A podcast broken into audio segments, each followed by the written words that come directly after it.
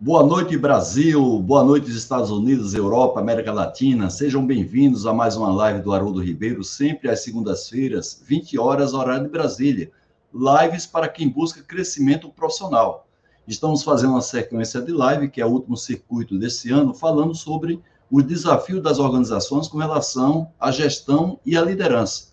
Para realizar esse circuito, nós contamos com o apoio institucional da Academia Brasileira da Qualidade e também da Quality Mark Editora, que é a maior editora de livros sobre negócios da América Latina. Hoje, particularmente, nós vamos sortear com quem estiver na audiência um livro que tem a ver com a nossa é, o nosso tema de hoje, que é sobre energia. Então, esse livro, a gente vai sortear três exemplares para quem estiver aí participando, enviando perguntas, fazendo comentários a mais ou menos 5, 10 minutos do final dessa live de hoje. É a penúltima antepenúltima live deste ano e lives voltadas apenas para quem busca crescimento profissional. Como eu falei para vocês, nós temos o nosso convidado de hoje, que é um especialista em energia. Vou ver se ele está aqui na sala já para a gente chamar. Um minutinho só. Olá, Renato. Boa noite. Boa noite, Haroldo. Boa noite para a audiência. É um prazer estar com vocês aqui. Muito bem, Renato. Uma coincidência muito grande, não é? Porque hoje a gente vai falar muito sobre energia, um tema que interessa a todos. E casualmente hoje estou aqui no Ceará, no, na área do PCM, vim dar umas palestras aqui sobre 5S relacionada a estresse para uma empresa de energia chamada Eneva. E eu me lembrei muito de você, porque foi uma coincidência muito grande, não combinamos nada é. disso, né? Eu estou aqui numa praia de Cumbuco, porém uma praia que eu estou aqui sem usar a praia, né? Estou aqui no hotel ao lado da praia sem poder usar a praia, né? Tá certo. Então, Renato, é um prazer muito grande tê-lo aqui, não é saber que você é irmão de uma pessoa muito querida, minha e da própria Academia Brasileira da Qualidade, que é o José Joaquim Ferreira, que esteve conosco aqui, nosso circuito de lives. É, eu que agradeço a oportunidade, o prazer é meu de estar aqui ter essa oportunidade de falar com você e com, e com essa plateia maravilhosa que você tem. Muito bem, Renato. Então eu queria que você contasse, para quem não te conhece ainda, enquanto você conta, eu vou colocar aqui o teu currículo, uma sinopse curricular, seu currículo aí extenso. E eu queria ter a curiosidade, né, como a audiência também, para saber um pouco da sua carreira profissional até chegar a ser hoje o especialista em energia que você é. Por favor, Renato. Ok. Bom, eu fiz um, uma carreira de muitos anos numa empresa francesa, a Rodia, que, que tem, tem, uma, tem, filiais no Brasil, hoje é do grupo Solvay. E eu comecei na área de engenharia, passei alguns anos trabalhando em engenharia, justamente na área de projetos elétricos, então já voltado com energia. Depois passei para manutenção elétrica de um dos sites, fiquei alguns anos ali e finalmente, uns, mais, um pouco mais de 20 anos, eu assumi a área de utilidades de um dos sites e, bom, eu fiz minha carreira cuidando disso, de energia, vapor, energia de todas as formas. Uh, primeiro numa fábrica grande, que é de Santo André, mas depois numa fábrica maior, que é de Paulínia. Uh, depois, em 2008, a, gente, a, a, empresa resolveu criar uma divisão de energia. E aí eu passei para essa divisão, e aí, bom, além de cuidar dessas, das utilidades, cuidava também de projetos de inovação, eh, fora da empresa, consultoria para outras empresas. E até isso culminou com em 2012 a gente construiu uma central termoelétrica, bagaço de cana. Aí eu fui diretor-presidente dessa, dessa nova empresa. E por fim, eu, bom, encerrei minha carreira profissional na Roda. Eu trabalhei na Roda, mas assim, fiz, a Roda era uma empresa grande e prestava consultoria de, nessa área de energia para muitas outras, porque é uma empresa energeticamente intensiva. Então a gente tinha bastante especialização nisso. Em 2017, eu fui para o Canadá fui fazer um mestrado em engenharia de energia na Universidade de Montreal. E depois, fiz, fiz até 2019 com isso. Uh, nessa, uh, nessa ocasião, durante meu curso, tive a oportunidade de fazer vários trabalhos interessantes, conhecer novas tecnologias, ver a realidade do, do primeiro mundo, que é muito diferente da realidade do Brasil em termos de energia, de preocupação com gases de efeito estufa. E depois, em 2020, eu fui trabalhar num órgão do governo do Canadá, chama-se CanMet Energy, que é um órgão que cuida dos projetos de eficiência energética e de carbono para as repartições públicas do Canadá. Trabalhei vários projetos lá, trabalhei no desenvolvimento de um software que o governo do Canadá fornece para todos para muitos países do mundo, inclusive em português. Por fim, voltei para o Brasil depois da pandemia, porque Aqui é a terra das oportunidades de energia, das energias renováveis. Então, aqui acho que está o futuro da. A gente tem muita, muitas oportunidades para aproveitar aqui ainda. Nesse meio tempo, em paralelo, também me engajei numa organização, que é a organização do ex-vice-presidente dos Estados Unidos, Al Gore, a Climate Reality Project, na qual eu sou líder de realidade climática, sou mentor de algumas pessoas aqui no Brasil, então tenho essa atuação voluntária também ligada ao clima. Então, Renato, já pegando aí a carona do agora, eu me lembro quando eu fiz engenharia mecânica, né, nossa preocupação com energia era mais a questão econômica da energia, né? Continua sendo, evidentemente, inclusive nesse momento a gente tem uma energia aqui no Brasil muito cara em função dos problemas até infraestruturais que nós temos, a nossa matriz energética, você vai comentar sobre isso, mas o assunto ele começou a ganhar muita importância também com relação aos impactos ambientais. Eu queria que você comentasse, né, desde quando começou a ter essa valorização da energia nesses dois aspectos, a questão econômica e a questão de impactos ambientais, okay. inclusive, inclusive relacionado à sustentabilidade do planeta. Claro. Uh, o aspecto uh, econômico ele sempre teve presente. Uh, os preços são cíclicos. Teve a grande crise do petróleo lá nos anos 80, que as pessoas começaram a, a se preocupar com o custo da energia, não só eletricidade, mas energia de maneira geral. Uh, mas uh, o fato interessante é que nesse setor existe uh, uma data marco e o Brasil tem um papel importante nisso. em 1992 aconteceu a Eco 92, que foi a primeira Sim. conferência de desenvolvimento e sustentabilidade da ONU. E nessa conferência se trouxe à baila o tema do, do, das mudanças climáticas, que na verdade isso começou a ser tratado, estudado um pouco antes, em 1988 foi criado o IPCC, que é o órgão da ONU, que, que é o órgão que reúne os cientistas, é um painel de cientistas que estuda as mudanças climáticas.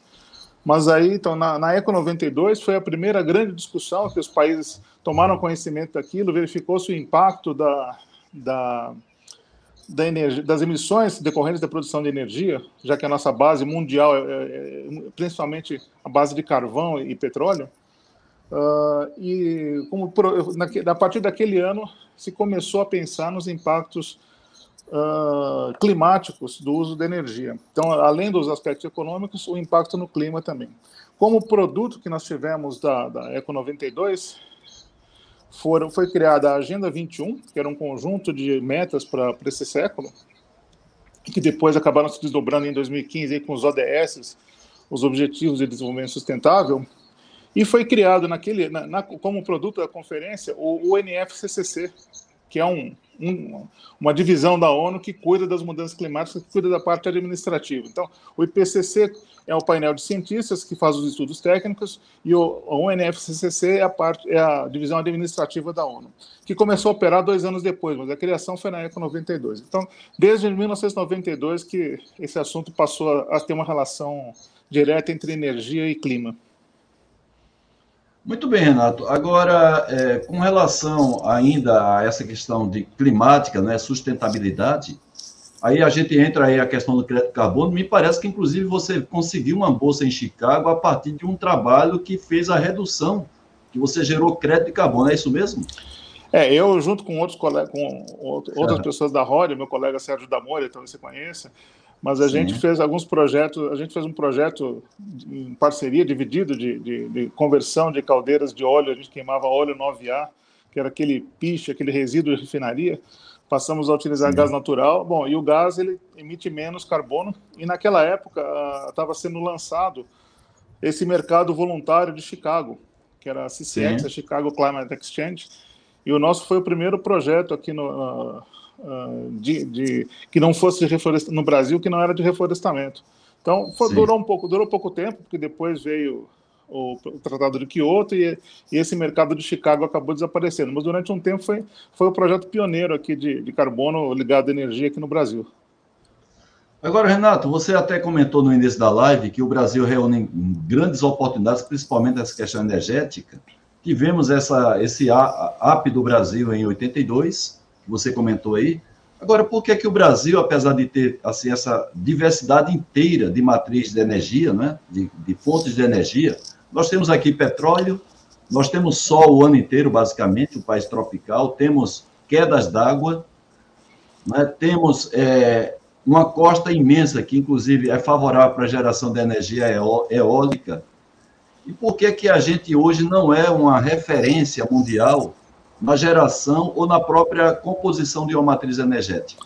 É, eu diria até mais, Haroldo. Além de todos esses fatores que você mencionou, nós temos ainda terra, ou seja, tem território, Sim. um grande território Opa. disponível para implantação de, de, usinas fotovoltaicas, por exemplo, ou de construção de usinas. E temos também água, que, ou seja doce, mas seja que o Brasil é o país que tem o maior volume de água doce circulante no mundo, apesar dela estar Sim. mais Amazônia, mas, mas, temos também um litoral gigantesco que, que, que, tem água salgada que pode ser usada, transformada em água doce para para a produção de, de diversas formas de energia. Eu diria que a gente tem. Eu me lembro um pouco daquela história do. está muito popular hoje, tá até, virou até um bordão, mas uh, eu acho que vale a pena aproveitar e fazer um paralelo de, de jogar o sapo na água. Se você jogar Sim. o sapo numa panela de água fervendo, ele pula e escapa. Se você jogar o sapo numa panela com água fria e for esquentando, ele morre cozido sem, sem, sem perceber que está sendo, tá sendo cozido. Uh, aqui no Brasil, nós não temos marcos significativos como existe no hemisfério norte. A gente está sofrendo os efeitos do aquecimento global e eles, estão eles, estão eles são graduais, ou seja, os cenários que o IPCC mostra são cenários para 2100. Então, daqui até lá, tem várias coisas acontecendo aos pouquinhos e a gente não está tendo um, uma, uma visão clara do que está acontecendo e isso gera pouco engajamento da sociedade. E, ao mesmo tempo, se a sociedade não está engajada, uh, o governo também acaba não priorizando esse assunto. Só para dar um exemplo de, porquê, de como assim, no Hemisfério Norte é diferente, eu vou dar um exemplo do Canadá, que eu passei por lá, eu vi isso. No extremo norte do nosso continente, da, da América do Norte, uh, até o século XX, a calota polar encostava no continente e não, tinha navegação possível. Em 1904, o, navegador, o explorador Roald Amundsen, norueguês, que foi o primeiro homem a chegar no Polo Norte, ele conseguiu fazer a passagem, o que chama de passagem noroeste, passar do Atlântico até o Pacífico, mas foi uma aventura de vários meses, ele ficava em vários becos sem saída, encalhava no gelo, então era uma, uma, realmente uma coisa muito complicada, o gelo uh, bloqueava totalmente a passagem. Uh, em 2007, a Agência Espacial Europeia declarou oficialmente aberta a passagem noroeste pelas imagens de satélite, ou seja, a calota polar desencostou do continente. Isso em apenas 2000... em 100 anos. Apenas em 100 anos aconteceu Em 100 isso, anos. Né? Em 100 anos aconteceu isso. Em 2008, houve o primeiro, uh, o primeiro frete comercial, um navio que saiu inclusive de Montreal. Montreal é uma cidade portuária, num porto fluvial, desceu o Rio São Lourenço, pegou o Oceano Atlântico e passou até o outro lado do, da América pelo norte. Uma vez que esse cargueiro conseguiu fazer isso, a partir de 2009 estabeleceu, uh, criou-se essa rota. Ela não é muito utilizada porque o canal do Panamá tem algumas vantagens, é mais curto. Sim, sim. Mas é possível navegar hoje pelo norte da América. E no Canadá, as pessoas veem claramente isso, porque as grandes mineradoras, como Rio Tinto, Glencore e outras, começaram a abrir minas no norte do país. Porque agora tem como escoar a produção com navios. E assim, tem muitos empregos, tem muita gente que vai trabalhar, porque lá esse, emprego, esse trabalho em mina é como um trabalho em plataforma. A pessoa vai, fica lá duas semanas trabalhando direto, depois tem duas semanas de folga. Então tem muita gente trabalhando em minas novas que estão sendo abertas no norte do continente e que só, isso só tem sido possível por conta desse, desse, dessa redução da calota polar. Então tem eventos que são realmente assim marcantes para a sociedade e, e a sociedade se engaja e os governos acabam se engajando com isso também. A gente teve esse ano aqueles recordes de calor no Canadá, na Itália, quase 50 graus no verão. Uh, então, assim, uh, as, uh, as, mudanças climáticas são mais perceptíveis. Aqui, graças a Deus, a gente não tem geleiras, que na Bolívia elas estão recuando, é visível para a população que a água está ficando cada vez mais distante, o gelo, as, as fontes de água estão ficando mais afastadas. Aqui, as mudanças são mais graduais, então a gente acaba não se preocupando tanto assim. Eu acho que se eu puder só falar mais um pouquinho sobre isso, a gente, na verdade, não tem assim esses uh, eventos tão marcantes, mas temos alguns eventos que são sérios também. A gente está falando. Uh, em 2001, nós tivemos o racionamento de energia, que não tinha água nos reservatórios para geração de eletricidade. Em 2014, a crise hídrica se repetiu em São Paulo. Em 2021, de novo, quase passamos por um racionamento por conta de crise hídrica. E falou: em 20 anos nós tivemos três episódios que são episódios de 500, deveriam acontecer a cada 500 anos. Então eu falei: Sim. poxa, aconteceram três vezes em 21 anos, em 20 anos. É esquisito isso. Nós tivemos em 2004 o primeiro furacão no Atlântico Sul, que foi o furacão, o furacão Catarina, que Sim. causou 11 mortes e 350 milhões de dólares de prejuízo lá em Santa Catarina. Nós tivemos a fumaça amazônica em São Paulo em 2020, que o dia virou noite aqui. Sim, verdade. Nós, Me lembro como hoje. Ano passado. Nós tivemos Sim. esse ano as tempestades de areia em São Paulo também foram coisas diferentes. Então, Sim. as coisas começam a ficar mais sensíveis. Então, a gente imagina que agora as pessoas começam a se preocupar um pouquinho. Infelizmente, a gente ainda não tem uh, tanta consciência. Eu vou citar aqui um, um colega, o Eduardo Rocha, que trabalhou comigo na Roda. Ele, ele, é uma pessoa bastante curiosa. Ele, ele fez até uma publicação um dia desses no LinkedIn comparando as emissões veiculares. Então, um automóvel a gasolina na Europa, ele emite, em média, 26,8 quilos de CO2 para cada 100 quilômetros rodados. Aqui no Brasil, por conta da adição do etanol na gasolina, esse número para um carro abastecido com gasolina cai para 20,4 kg de CO2 por 100 km rodados. Sim. Um carro elétrico na Europa emite 4,9 kg de CO2 por 100 km, cinco vezes menos que aqui no Brasil ou aqui na Europa. Só que um carro híbrido aqui no Brasil, como o carro dele é um, é um carro flex híbrido, uh, emite 2,4 kg de CO2 por 100 km, ou seja, 10 vezes menos que um carro gasolina na Europa, ou metade de um carro elétrico na Europa. Porque a nossa matriz é limpa, porque a gente abastece com etanol, ou seja, isso nem o fabricante faz propaganda disso. Sim. Ao passo que em outros países, assim, as pessoas levam isso em conta para comprar o carro, porque são impostos, porque claro, são consciência claro. ambiental. Aqui, as pessoas olham o preço do etanol, se, tá, se compensa ou não, não, não pensam nas emissões. Verdade. Agora, tem, já, já começa a chegar colocações aqui da nossa audiência qualificada, inclusive eu volto a agradecer a participação delas, como sempre a gente faz essa live com todo carinho, justamente para a nossa audiência. O, Oswaldo Teixe, o Oswaldino Teixeira diz assim, Renato, comente sobre as expectativas consistentes para mudanças da nossa matriz energética. O que é que você vê de coisas consistentes que, que pareça mais com um plano de Estado do que um plano de governo, Renato? Uh, a gente não tem tido um plano realmente estratégico, mas assim o mercado está forçando o país a mudar, a migrar para a energia solar fotovoltaica e para energia eólica. A energia eólica ela é um pouco, ela é um pouco mais cara e a gente tem a vantagem do, do nosso litoral com, com ventos constantes. Então, aqui no Brasil, as usinas eólicas conseguem produzir o dobro do que conseguem produzir na Europa, no Mar do Norte, por exemplo, por conta da intensidade dos ventos. Mas agora, uh, o futuro de, de, produção de eletricidade, a gente está vendo realmente energia fotovoltaica, porque a gente tem sol, tem espaço, e ela hoje é a forma de, de, de produção mais barata que existe no planeta. Ela traz um problema que a Califórnia enfrenta hoje, que é a intermitência. Sim. Porque assim, na hora e eh, lá na Califórnia eles têm que manter caldeiras acesas, turbinas a gás rodando para poder assumir a carga das solares na hora que que, o sol, que passam nuvens ou que tem uma, uma flutuação de produção e para abastecer o sistema à noite. E ano a ano esses, esses, esses essas variações têm sido mais uh, intensas e isso traz instabilidade ao sistema. No Brasil, a gente tem uma vantagem estrutural, que são as, a, a, a, são as nossas hidrelétricas. Então, Sim. a melhor, melhor maneira de estocar energia solar é estocar água. Ou seja, se a, a solar está produzindo, fecha, para as turbinas, vai enchendo a represa, e a hidrelétrica, ela, ela, é muito rápida a resposta, diferente de uma termoelétrica que demora sei, 8, 12 horas para partir. A hidrelétrica, bateu no botão, ela, ela funciona. Então, uh, é, a gente tem a condição ideal para ter expansão fotovoltaica. Então, eu acredito que, de maneira estrutural, a energia fotovoltaica está vindo para ficar aqui no Brasil, para ser o vetor de mudança da, da nossa matriz. As pessoas mudam para energia solar fotovoltaica em casa sem pensar na, no ambiente mudam porque é mais barato. É, faz um cálculo econômico. Isso, é, isso aí, inclusive, eu assumo, viu, Renato? A gente não essa. É, a gente não tem como sociedade ainda essa consciência não, ambiental. Não na hora que a gente, a gente defende o meio ambiente, mas na hora da gente colocar combustível, a gente faz aquela velha conta dos 30%. Não é? Exato. Pensando, pensando mais na nossa, no nosso bolso. O, o, Carlos Cardoso, nosso amigo, que inclusive a gente agradece, porque foi ele que facilitou o nosso contato, é, Renato, e diz assim: qual a possibilidade real do Brasil ser um grande protagonista em energias renováveis, como hidrogênio, que você não falou ainda, hidrogênio verde, a partir do etanol? Bom, o hidrogênio é um assunto que só ele merece uma live inteira.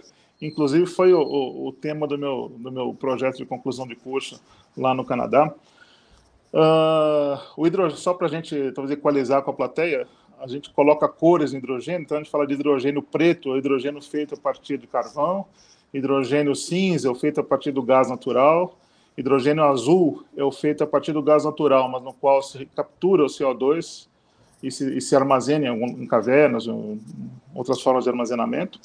E o hidrogênio verde é feito a partir da eletrólise da água. Então, ele pega essa água, separa esse hidrogênio e oxigênio utilizando energia elétrica limpa. E, e ele tem aplicações, seja para estocar energia solar na forma de hidrogênio, seja para uso veicular ou uso para química, produção de fertilizantes. Uh, o Brasil é o, hoje no mundo, é um dos principais focos, apesar de nós estarmos atrasados mas é um dos principais focos de investimentos. Aí onde você está em P100 é um dos polos de hidrogênio do Brasil.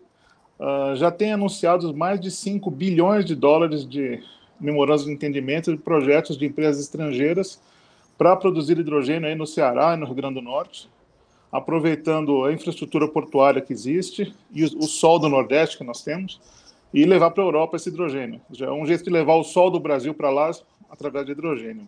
Sim. A pergunta do Cardoso era sobre hidrogênio verde a partir de etanol. E eu, particularmente, não aposto muito nessa, nessa rota, porque o etanol. A Embrapa diz que a produtividade do etanol, nos melhores casos, chega a 8 mil litros por hectare por ano. Isso vai dar uns 50 megawatt-hora de energia estocada. Se, for, se o mesmo hectare de terra fosse utilizado com energia solar, ele produziria uh, pelo menos 3.500 megawatt-hora por ano. Então, não me parece ser a melhor rota. A melhor rota. O etanol é um produto muito bom para outras aplicações, mas reforma de etanol para a produção de hidrogênio tem uma produtividade por hectare muito inferior à da tecnologia fotovoltaica. Então, me parece que tem usos mais nobres para a Terra do que produzir etanol para chegar no hidrogênio. Eu vi um artigo recentemente, Renato, de um especialista que ele até criticava um pouco a, a, a, possibilidade do crescimento dos carros elétricos, particularmente, em função do, do peso da bateria, né? Então, um peso enorme, o carro tem que carregar aquele peso morto. Então, o que ele acredita mais realmente é na, na geração por hidrogênio. Isso tem sentido, essa visão desse especialista? Então, em parte, sim. Uh, olhando puramente a, a, a, técnica da coisa, o hidrogênio parece fazer mais sentido, só que ele é mais caro que a energia elétrica armazenada em baterias. Hoje, uh, já se consegue, com um misto entre energia solar e energia hidrelétrica, que esse foi o tema do meu trabalho de conclusão, produzir hidrogênio a um preço competitivo com a da gasolina.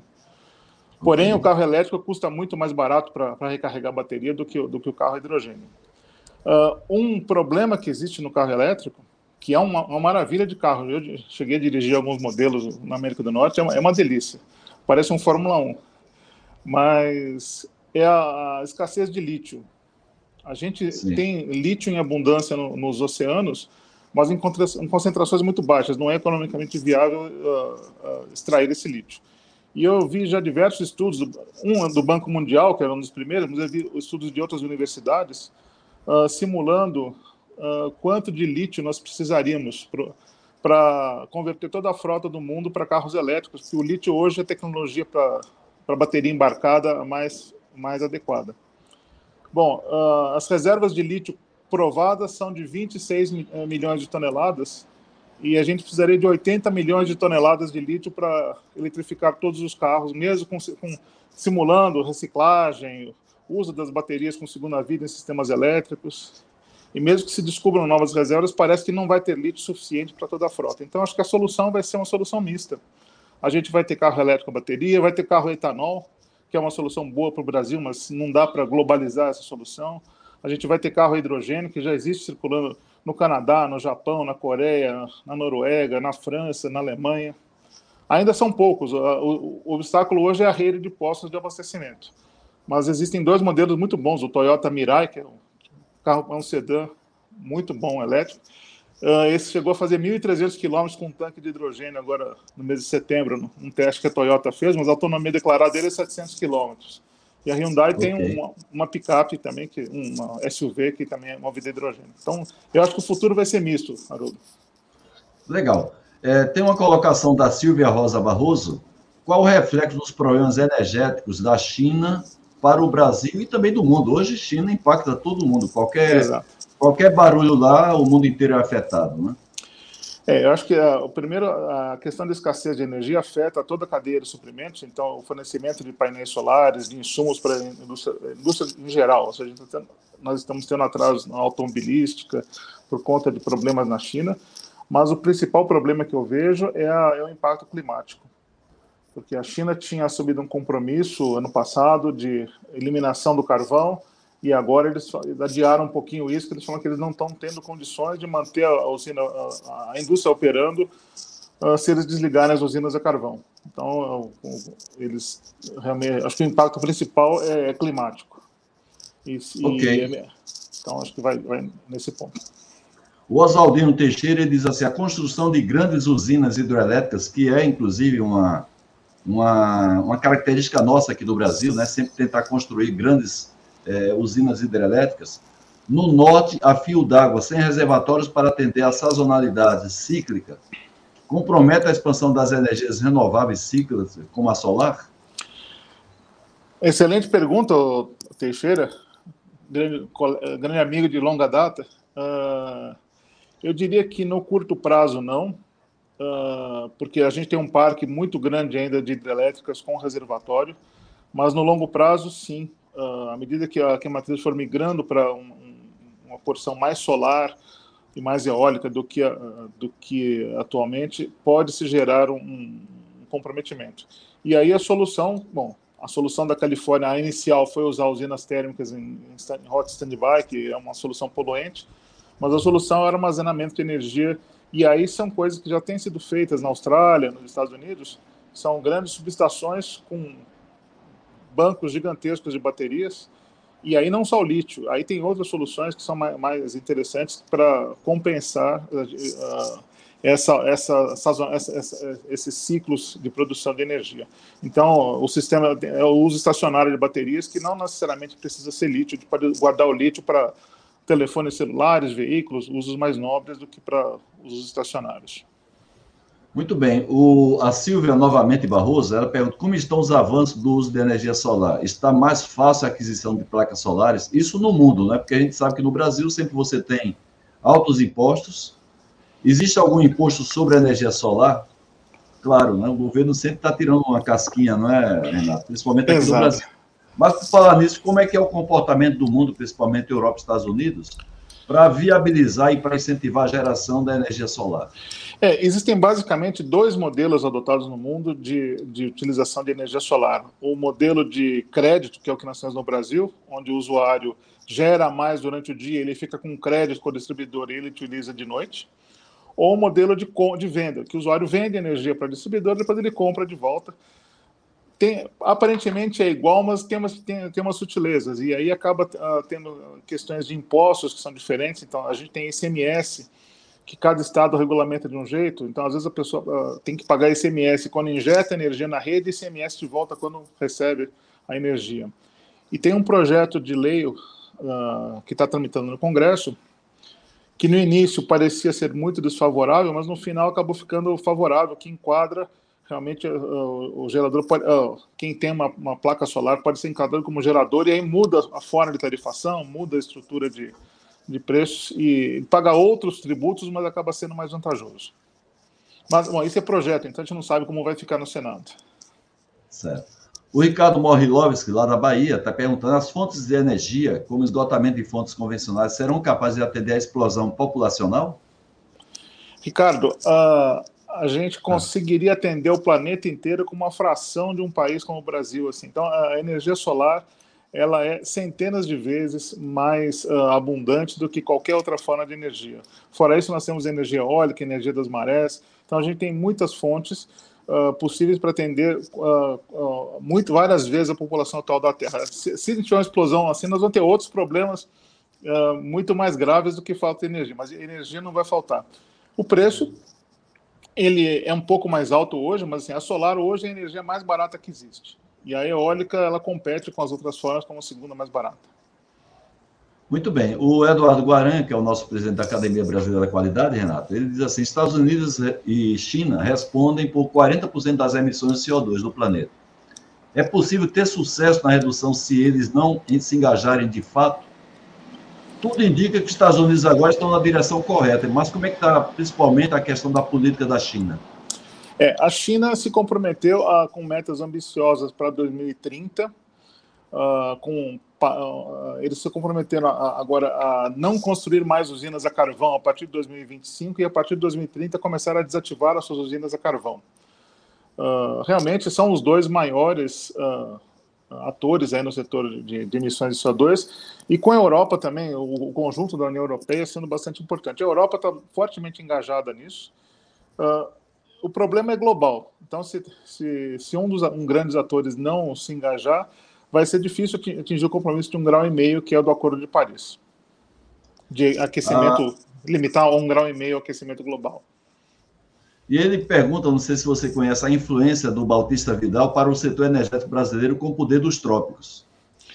Eu desconheço esse trabalho do Bautista Vidal, até fico, gostaria que se o Ricardo pudesse depois me enviar algum material, eu gostaria de conhecer esse trabalho do, do, do Bautista Vidal. Não, não, eu, infelizmente não conheço. Agora, você quase entra no assunto aí da COP26, né? Que foi é, encerrada agora, não é todo mundo acompanhou. Aí, aí eu queria saber, uma curiosidade, cara, é, como é que, qual, qual assim, o grande espaço que abre para o Brasil, para o Brasil realmente ser um protagonista nesse, principalmente na questão da energia e da sustentabilidade do planeta, que hoje tem uma, uma relação muito forte uma coisa com a outra, Renato. Então, a gente uh, teve uma, uma decisão que foi assim uh, bastante estratégica do governo federal nessa COP, que não, não tinha sido uma visão, não tinha sido olhado com a mesma atenção na COP 25 que foi em Madrid, onde o Brasil foi o grande vilão que melou as negociações. Mas depois o, o governo uh, percebeu que uh, havia um, há um, um grande espaço para a abertura de novos negócios e investimento estrangeiro no Brasil, se, com, com o apoio a essas medidas contra a mudança climática. Uh, se a gente faz uma análise usando a teoria dos jogos, a gente vê que não faz sentido nenhum ser contra a mudança climática, acreditando ou não nela. Ou seja, sendo pragmático, uh, existe um mercado, os países do primeiro mundo estão engajados nisso, então, independente da crença de cada um, a pessoa pode achar que a Greta Thunberg é uma chata, ou que viu não sei o que no programa do Jô, mas assim, uh, de, de concreto, existe dinheiro para ser ganho. Então, certo. independente da posição pessoal de cada um, para o país é estratégico. E como a gente tem uh, todos esses recursos para a geração de energias renováveis, vale, assim, é uma grande oportunidade para o país. Como eu falei, tem esses projetos de bilhões sendo já uh, estudados né, em PCM. Tem um primeiro projeto que já está, uh, que é da Enel, que é uma companhia distribuidora que atende aqui em São Paulo, já, já se engajou, já lançou o projeto, já encomendou o para uma empresa de Campinas então, uh, os países, uh, o Brasil será um, um grande polo de hidrogênio para abastecer a Europa. Então, existem novas oportunidades, tem muito dinheiro para o Brasil ganhar, e acho que a postura foi bastante inteligente. Uh, eu conversei com pessoas que estiveram na COP, com, tiveram até dentro da equipe do governo, e assim, nessa COP26, a equipe do Brasil teve um papel fundamental na redação do acordo final, e a equipe do Itamaraty tinha também o suporte, tinha, tinha a equipe do Ministério do Meio Ambiente, mas a equipe do Itamaraty, corpo técnico, corpo diplomático experiente do Itamaraty atuando nisso, e a equipe econômica também ajudou para mostrar, que, gente, por mais que a gente queira se alinhar com Donald Trump ou o que seja, uh, tem oportunidades de negócio se o Brasil se engajar com isso. Então vamos em frente, isso teremos grandes oportunidades ano, a partir do ano que vem. O seu irmão Joaquim Ferreira, José Joaquim, que também é acadêmico da Academia Brasileira de Qualidade, ele pergunta o que é que você pensa das pequenas é, centrais hidrelétricas aqui no Brasil, é uma alternativa viável economicamente para compor a nossa matriz? Uh, elas são interessantes, são viáveis economicamente. A energia hidrelétrica hoje ela, é, ela passou, não é mais a energia mais barata que nós temos, mas a gente tem um potencial uh, muito grande de, de, instalação de PCHs. Então, uh, como diversificação, como aumento da, da estocagem de energia, eu acho que é um, uma, uma, alternativa interessante, até porque no futuro, uh, estocar energia vai valer dinheiro. Então, quem tiver uma PCH, além de ganhar dinheiro vendendo energia, vai ganhar dinheiro estocando, prestando serviço e guardar energia para quem tem uma, um, um campo solar, alguma coisa desse tipo.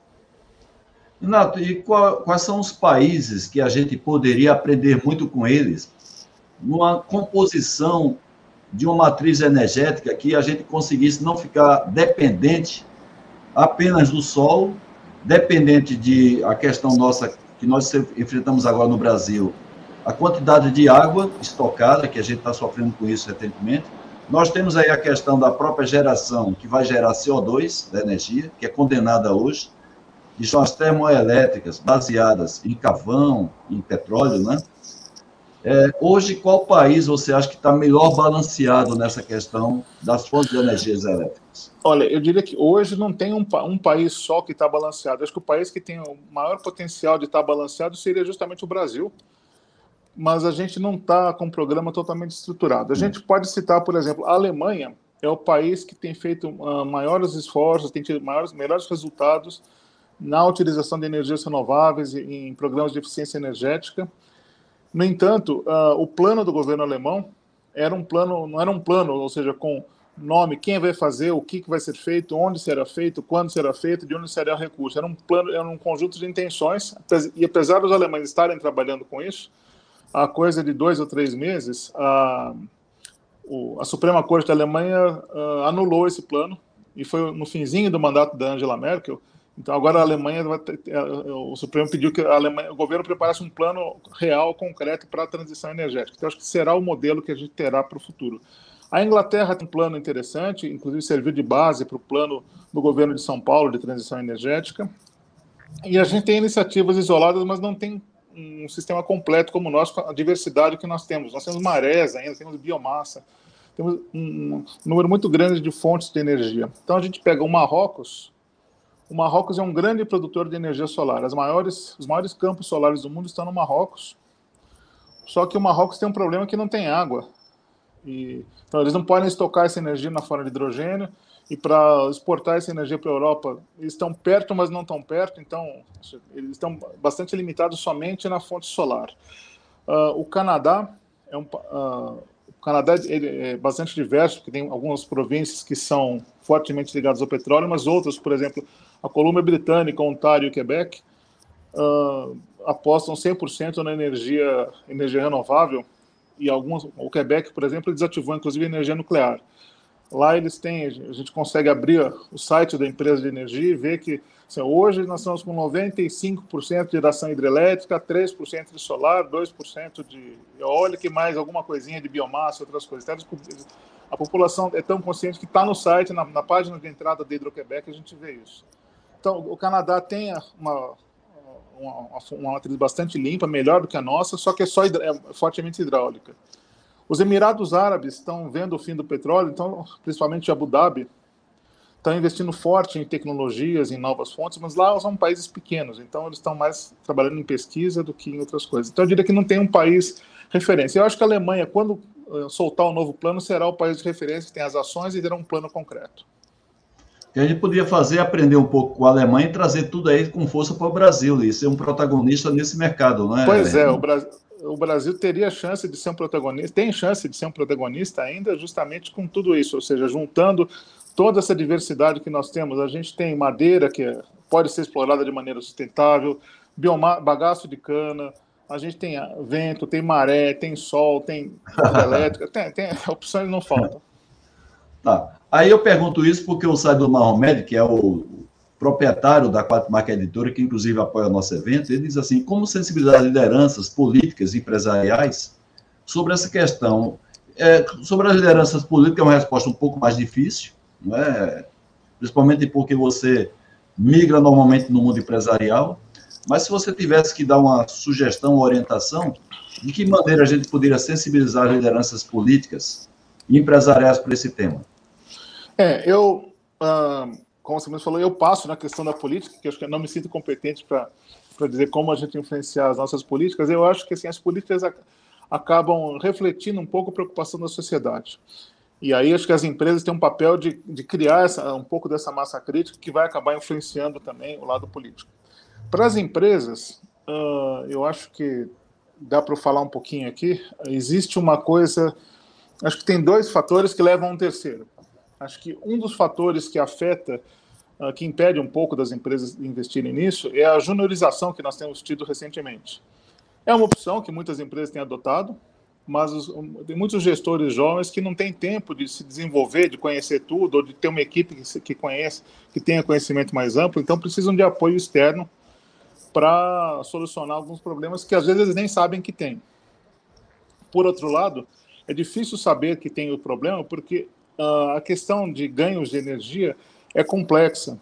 Uh, falam, ah, é só olhar a conta de luz. Não é tão simples assim, porque existem influências de sazonalidade de produção, mix de produto, diferença de calendário entre, as, entre o faturamento de energia e a contabilização interna da empresa.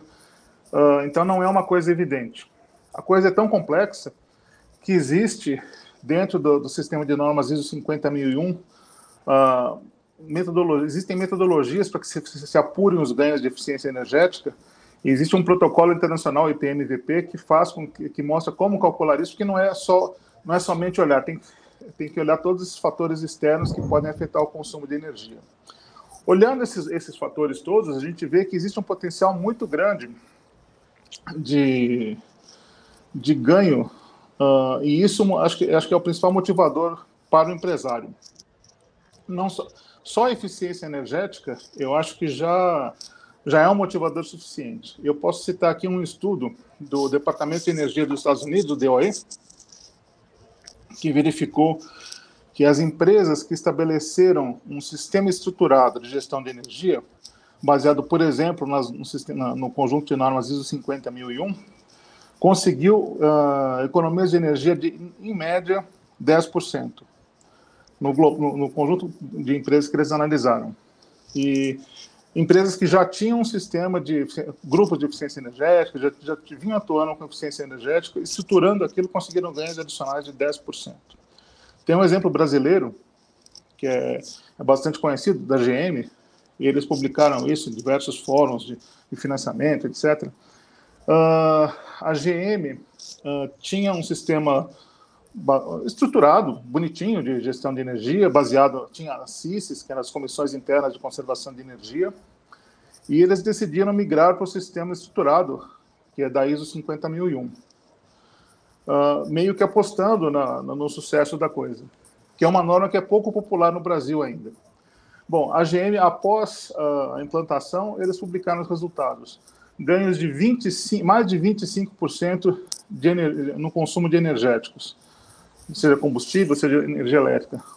Uh, os investimentos que eles tiveram que fazer, com, contando com consultoria externa, horas internas de pessoas deles e investimentos físicos de medidores, melhorias, uh, projetos de, de, melhoria, tiveram payback de 13 meses.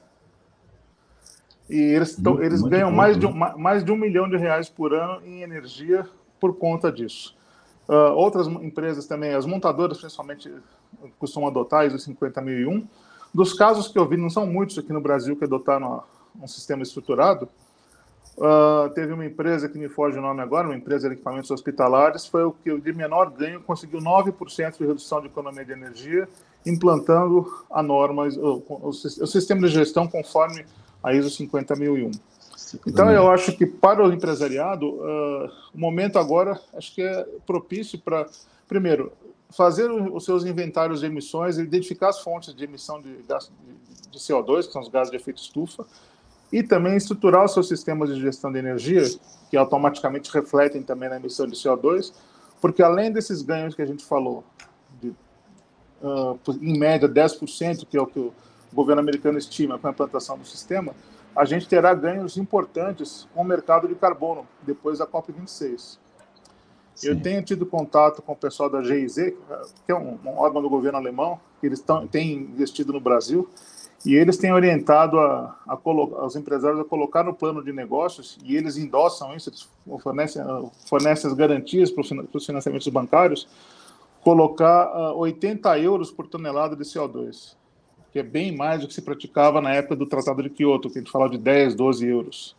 Ou seja, 500 reais por tonelada de CO2. Então tem um ganho suplementar. Além da economia de energia, tem a venda de créditos de carbono. Então eu acredito que com, a, assim, com esse esse, essa movimentação com as empresas adotando uh, essas práticas, a gente consegue começar a mobilizar a sociedade e isso acaba influenciando, no final das contas, a, a gestão política do país. É, Renato, eu não tenho visto, a gente está passando, inclusive, agora por uma crise grande de energia, por sorte e por azar, né?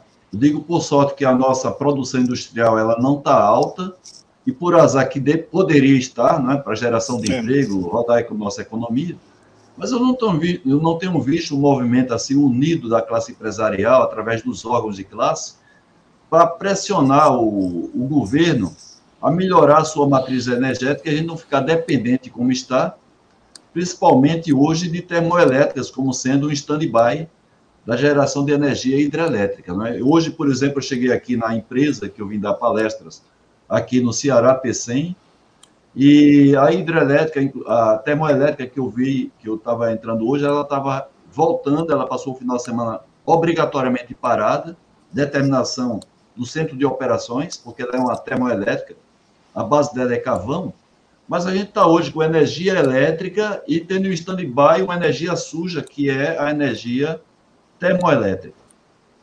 Então, eu não tenho visto nenhum movimento unido de alguma classe empresarial no sentido de pressionar de uma maneira mais incisiva o nosso governo de melhorar um pouco essa, essa é, dependência que a gente tem hoje de energia hidrelétrica e tendo como stand-by a energia termoelétrica.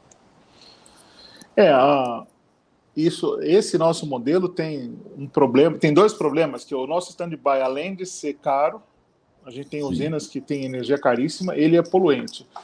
Uh, existe algum movimento, a gente viu, tem visto aí de, de utilização do gás natural como, como, como, novas usinas, que é uma solução intermediária, uh, porque o gás ele ainda emite CO2, mas realmente eu não vejo assim um movimento unificado da, da, classe empresarial, talvez até porque essa questão da energia é uma coisa complexa. Eu me lembro que eu, quando trabalhei em empresa, uh, um colega, que hoje é diretor de uma dessas de uma unidade, ele falou: Renato, você explica as coisas na reunião, as pessoas acham que entendem, mas no fundo ninguém entende nada de energia. Deixa, você faz o que você quiser, porque deixa você fazer o que você quiser, porque a gente confia, porque o assunto é complexo. As pessoas então nem sempre entendem uh, entendem como como a coisa funciona. Então talvez por isso até não tenha pressão específica uh, nesse setor. Existem pressões, por exemplo, da Abiquim para a melhoria do preço do gás porque é um insumo direto, mas uma, uma, uma, ação coordenada realmente a gente não, não enxerga, até porque tem interesse, tem associações de distribuidores, associação de consumidores, então a gente acaba ficando numa salada de interesses e não, e não avança muito. Renato, olha, começou a chover aqui de perguntas, viu, cara? Estou tem... vendo entrando aqui, não consigo nem Cara, é, vamos lá, vamos por parte. Vamos por parte agora. Então, o que é que eu vou fazer? Não vou mais me meter, não é como eu tô, como estou me metendo eventualmente, para que a gente priorize as perguntas da nossa audiência. E a gente gostaria que a gente fosse assim, meio de, de bate pronto, não é? Então, temos o Ricardo de Castro Gomes, talvez seja colega seu, porque pelo que eu, entendo, pelo que eu estou entendendo, ele está falando lá de Quebec. Né? É, não, não me lembro do nome dele, mas ok, Ricardo, obrigado pela, pela pergunta. Porque ele bota assim, Renato, no Quebec. Eu não sei se você está dizendo Renato de Quebec, o que você diria para os engenheiros eletricistas que querem trabalhar com energias renováveis? É uma pergunta do Ricardo de Castro Gomes. Ok. Uh, eu diria, saiam do Quebec. Não porque, eu, uh, sem querer ser grosseiro, mas assim, uh, o Quebec fez um investimento, tem uma situação bastante particular que eles fizeram um investimento muito grande em energia hidrelétrica. Então tem um excedente enorme de produção e os preços da energia hidrelétrica são, são muito baixos, e com isso é difícil viabilizar um projeto de energia renovável lá no Quebec. Os projetos que existem são projetos com algum incentivo do governo, uh, então, tem bastante geração eólica numa província, numa península, que é a Gaspesi, mas foi, foram projetos subsidiados. Então, novos projetos não se sustentam, por, por diria, nos próximos 10 anos, até que eles saturem a, a, as usinas hidrelétricas que eles têm. Eles vendem, para você ter uma ideia, a energia no Quebec custa 7 cents o quilowatt-hora para o consumidor, vai 30 centavos, metade, um terço do que eu pago aqui no Brasil. E eles vendem a um terço disso para a cidade de Nova York, porque não tem o que fazer com tanta, tanta hidroeletricidade. Okay. Então, eu diria assim: a engenheiro eletricista no Quebec pode trabalhar com eficiência energética, que vai ter bons resultados, mas energias renováveis não é um, um campo muito bom lá. Lá, tá bom. A Elaine Facone, ela pergunta assim, qual a sua opinião sobre uma cidade, sobre cidades que constroem usina termoelétrica, buscando a queima de seus resíduos para a eliminação de aterro? Porém, a energia térmica é uma das que mais contribui com o lançamento de gases. Essa é uma escolha que beneficia o meio ambiente? A queima de resíduos? Elaine, excelente pergunta, e essa é uma pergunta que assim, eu gostaria de ter a resposta. Esse é um tema polêmico. Eu participo também do Fórum Brasileiro de Mudanças Climáticas e gera discussões apaixonadas, porque, assim, uh, por um lado, a, a, o aproveitamento energético de resíduos sólidos é uma solução para a destinação desses resíduos que não, que não, não os levam para aterro. Então, uh, se ele for para o aterro, ele acaba gerando ou metano, que é muito pior, ou, se tiver um aproveitamento metano, na pior hipótese, ele gera, ele gera tanto CO2 quanto na termoelétrica. Então, seria uma solução inteligente para produzir energia a partir dos resíduos. Porém, há muita gente que critica isso. Eu cheguei a fazer um projeto desse tipo. Uh, era um projeto em parceria, bom, tinha acordo de confidencialidade, eu não posso dizer o, órgão que era, mas era um órgão público, e a ideia era fazer uh, um incinerador desse tipo na Baixada Santista porque hoje, não sei se as pessoas sabem, mas assim, todo o lixo do litoral de São Paulo sobe a serra. Não pode ter aterro no litoral. Sim. Então, por exemplo, Santos, todo o lixo vem para Mauá. Então, é um fluxo de lixo que tem que é, que é incalculável. Então, uh, seria um projeto interessante. Os críticos dessa solução dizem que um incinerador de resíduo amarra a sociedade na produção de lixo. E foi o que aconteceu na Suécia, por exemplo as iniciativas de, de, de uh, consumo consciente, redução de embalagem, etc., começaram a gerar pouco resíduo e os incineradores começaram a ficar ociosos e teve campanha de geração de lixo para manter para operar os incineradores. Então, tem os dois lados da moeda. Uh, se a gente tem excesso de lixo, me parece, eu pessoalmente acho que é uma solução interessante. Muito bem. O Guaranha ele pergunta para você qual a sua opinião sobre a privatização das empresas de energia do Brasil por conta o, o papel estratégico de disponibilidade energética para o crescimento socioeconômico do país, ou seja, daria mais velocidade se a gente abrisse um pouco mais a privatização dessas empresas de energia do Brasil, se é que já não está bem privatizada, não é? É, eu diria que hoje está bem privatizado. Hoje qualquer, qualquer empresário pode uh, participar dos leilões de energia pública. Bom, eu participei de um leilão de energia pública com essa usina que a Roda construiu lá em Brotas. A gente acabou desistindo do leilão, porque os preços ficaram ba tão baixos que o pessoal da Matriz falou: não, acho que não vamos esperar ver se a gente consegue vender em contratos privados, porque o preço está ficando muito baixo. Então foi um, um efeito positivo da privatização. Ou seja, o preço ficou baixo demais, ótimo para a sociedade, menos, menos bom para o investidor. Uh, o único risco que existe na privatização, e eu acho que aí o Brasil tem uma regulação, talvez até excessiva, mas existe uma boa regulação, é que eu cito o exemplo da Califórnia onde foi feita uma privatização intensa e desregulamentada. E aí ah, as empresas chegaram à conclusão que se eles investissem, eles gastariam dinheiro para manter o preço baixo. Então a solução foi criar uma escassez de energia para o preço da eletricidade disparar e aumentar a rentabilidade. Então acho que tem sempre o um balanço.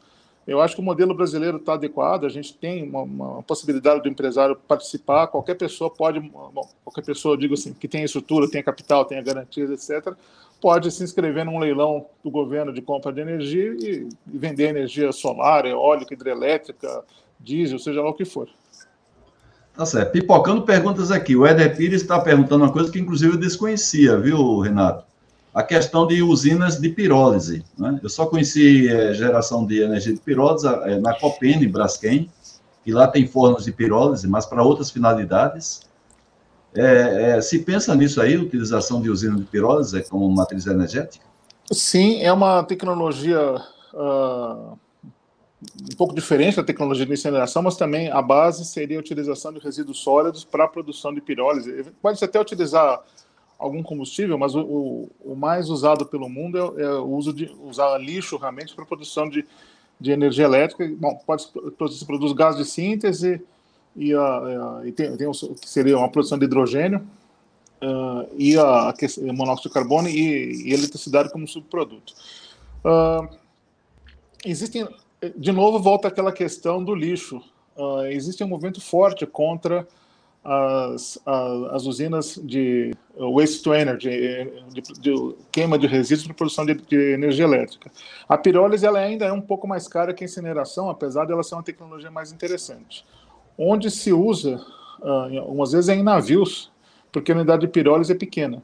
Então, uma unidade de gaseificação, você consegue eliminar o resíduo de navio, são projetos piloto ainda, mas é possível utilizar a utilização embarcada, mas a utilização estacionária ela tem o desafio do custo e tem a questão de, desse dilema queimar o lixo ou reduzir o lixo, é aquela dúvida, aquela polêmica que existe sobre a, a queima de resíduo. Uma pergunta por minuto agora para a resposta.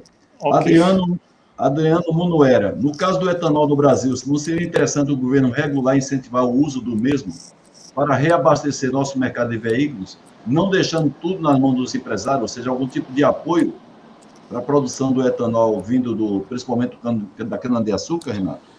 É, eu acho, eu acredito que o etanol ele já tem incentivo suficiente. A gente tem, seja a adição do etanol na gasolina, que já é um mercado cativo para os produtores de etanol, quanto essa história dos 30%. Então, eu acho que para, acho que uma regulamentação adicional, eu sou um pouco contra esses uh, excesso de regulamentações. Eu acho que eu, por exemplo, sou bastante com etanol, apesar de ser mais caro, apesar de ter que ir mais vezes ao posto, porque eu falei, por, por questão ambiental, realmente pela, pela baixa emissão eu, eu só uso etanol. Eu acho que a gente tem que uh, trabalhar mais no consumidor do que na regulamentação.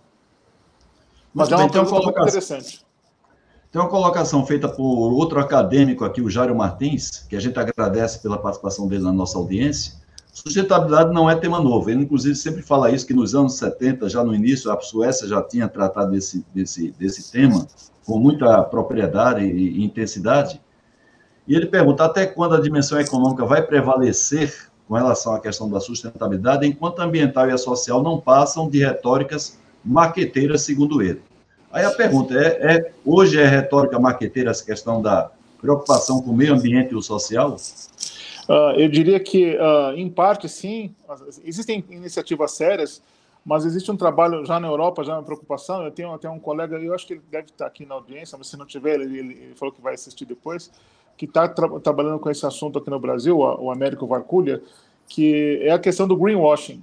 Ou seja, a pessoa Sim. faz um marketing que é, que é sustentável, que isso e aquilo, mas na verdade não tem interesse efetivo.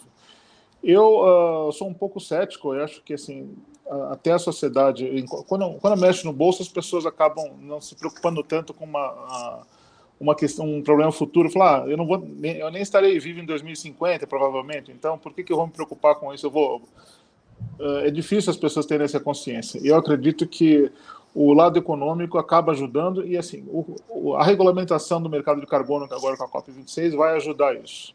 Então eu acho que o incentivo econômico vai permanecer. O Cléber Siqueira, meu grande amigo, que mora lá em Houston, no Texas, ele pergunta qual o fator impede uma maior participação do capital privado no investimento em produção de energia de fontes renováveis. É, a gente sabe que tem vários, mas qual é o principal que você acha, Renato? Então, eu diria que o capital privado tem investido bastante, principalmente no Brasil, na questão de, de, de produção de energias renováveis. A gente vê os leilões uh, da, da, ANEEL de compra de energia, uh, basicamente são só iniciativa privada, é só iniciativa privada que fazem investimento em energia eólica, energia solar, porque ela é mais competitiva hoje. Então, eu diria que acho que no passado havia uma questão de regulação, uma questão de, de competitividade de preço, dependia de subsídio. Hoje não mais. Hoje eu acredito que a energia renovável ela já, já se sustenta por si só. Então eu acho que os impeditivos, acho que, bom, assim, a gente tem a questão de disponibilidade de, de, mater, de material que vem da China, que tem hoje uma disputa no mercado, no mercado mundial por placas solares, então está difícil conseguir quantidades grandes de placas solares hoje. A gente tem a questão de garantias, que nem sempre os empresários têm as garantias que a ANEL exige, o BNDES exige. Então, mas acho que as dificuldades são mais de ordem prática, de montar um, um bom projeto, do que dificuldade de, de atratividade do, do, investimento. O D'Artagnan Barros também faz parte da Academia Brasileira da Qualidade, a gente manda aqui um, um beijo para o D'Artagnan. A energia dos mares é uma solução para o Brasil? E, e até que ponto essa energia dos mares já está avançada, hein, Renato? Então, acho que ele quis falar das marés, ele faltou assim que eu, Das marés, é, das, das marés. Das marés. Das marés, é. Ah, falei... é, um potencial, é um potencial interessante, é uma tecnologia mais ou menos nova. Uh, quando eu estava lá no, no, Canadá, a gente inclusive estudou uma, uma das formas que ele chama de hidráulicas, que seria usar a tecnologia das, das turbinas eólicas, que, ou seja, que ficam num campo aberto, sem uma tubulação canalizando, para aproveitar correntes marinhas com a grande vantagem que a densidade da água é muito maior, apesar das velocidades serem baixas. Então, existe um potencial grande disso. Uh, é uma tecnologia mais ou menos recente, então acho que uh, ela está mais menos madura que as, que, que, as demais que nós mencionamos. Mas nós tivemos, só como curiosidade, faz um agora foi no começo desse ano uma usina de, deixa eu, se não me engano, 3 megawatts, usina piloto na Escócia, que fica na entrada de uma baía que trabalha com a energia das marés. E ela trabalha tanto na, na, na, na maré vazante quanto na maré. esqueci o termo agora, quando a maré está enchendo. Então ela, ela, inverte a rotação das pás e ela fica na, na, numa balsa na entrada da baía. O Brasil tem, pelo, pela extensão do nosso litoral, temos um bom potencial para isso também. Muito bem. E a última pergunta aqui é o Luiz Pamplin. Ele pergunta: existe algum estudo sobre armazenamento de energia, já que o lítio é pequeno para atender a demanda? E qual seria esse elemento químico? Luiz, tem muitos elementos em estudo, hoje em dia já desenvolvidos. O sódio é um elemento da mesma família do lítio, se a gente lembrar da tabela periódica, hidrogênio, lítio, sódio vem logo abaixo. Uh, o, sódio tem um problema de temperatura, ele precisa trabalhar a 350 graus, mas já existem algumas baterias em escala comercial no Japão para aplicações estacionárias. Uh, para armazenamento de sistema elétrico, ou seja, para instalações estacionárias de grande porte, existe uma tecnologia que são as baterias de fluxo, que usam íons de vanádio, que são basicamente uma planta química, são bombas, trocadores, membranas, reservatórios, que a capacidade de armazenamento depende só do tamanho dos tanques. Então, existem vários outros elementos, vanádio, sódio, uh, zinco ar é uma tecnologia que está em desenvolvimento, uh, fora tecnologias ainda que estão voltando, como volantes de inércia, só que são volantes tecnológicos hoje rodando no vácuo, com mancais magnéticos, conversor de frequência, rotações altíssimas, com material em composite, uh, supercondutores armazenando energia. Então, tem muitas tecnologias novas chegando para armazenamento. Muito bem, Renato. Olha, se deixasse aqui, a gente fica até meia-noite hoje, porque o assunto interessa a todos, né? Aí eu já falei que as perguntas são encerradas, mas o pessoal continua aqui perguntando. que bacana. E, mas eu vou, eu vou zelar pela nossa pontualidade, porque eu não gosto de abusar do, do tempo riquíssimo que tem a nossa audiência, o seu tempo também. Então vamos fazer o seguinte, Renato, vamos chamar aqui o sorteio. Deixa eu compartilhar a tela com o aplicativo que eu utilizo, o próprio StreamYard, para fazer sorteio.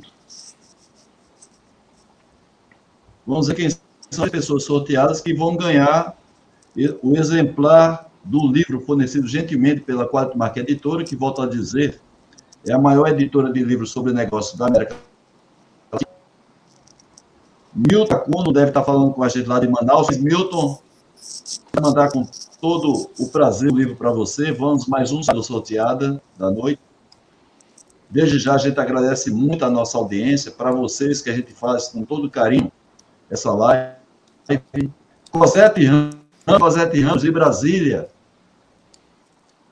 Você aqui na nossa audiência, Cosete. Boa noite para você e parabéns por ter sido sorteado. E por último, vamos ver quem é que é sorteado ou sorteada para esse livro da Marca Editora. Fátima Ribeiro. Parabéns, Fátima. Deve estar falando com a gente lá de Campina Grande, Paraíba, minha terra, não é? Então, eu agradeço a vocês que estão participando da audiência pelo sorteio. Agora, Renato, uma curiosidade. Você sabe, agora tem que responder com sinceridade, você não está preparado para essa pergunta. Você sabe o que significa você sabe o que significa inteligência estratégica antecipativa? Antecipativa? Não, essa, esse é um termo novo é. para mim aqui, Haroldo. Esse é, é uma novidade para mim. Mas, aliás, assim, a gente fala que eu não estava preparado, assim, eu diria que nem um terço do que nós falamos aqui eu estava preparado. A gente tinha um roteirinho, mas saímos completamente dele. Mas, vamos, mas não, não conheço a antecipativa, é, mas, não. mas tudo que a gente falou aqui, tudo que você respondeu, respondeu com muita propriedade, a, a audiência está elogiando a sua a facilidade, o domínio do conteúdo, então a gente agradece muito você estar compartilhando conosco essa longa experiência que você tem, principalmente com relação à energia, Renato. Mas daqui a pouco a gente dá o espaço para suas considerações finais.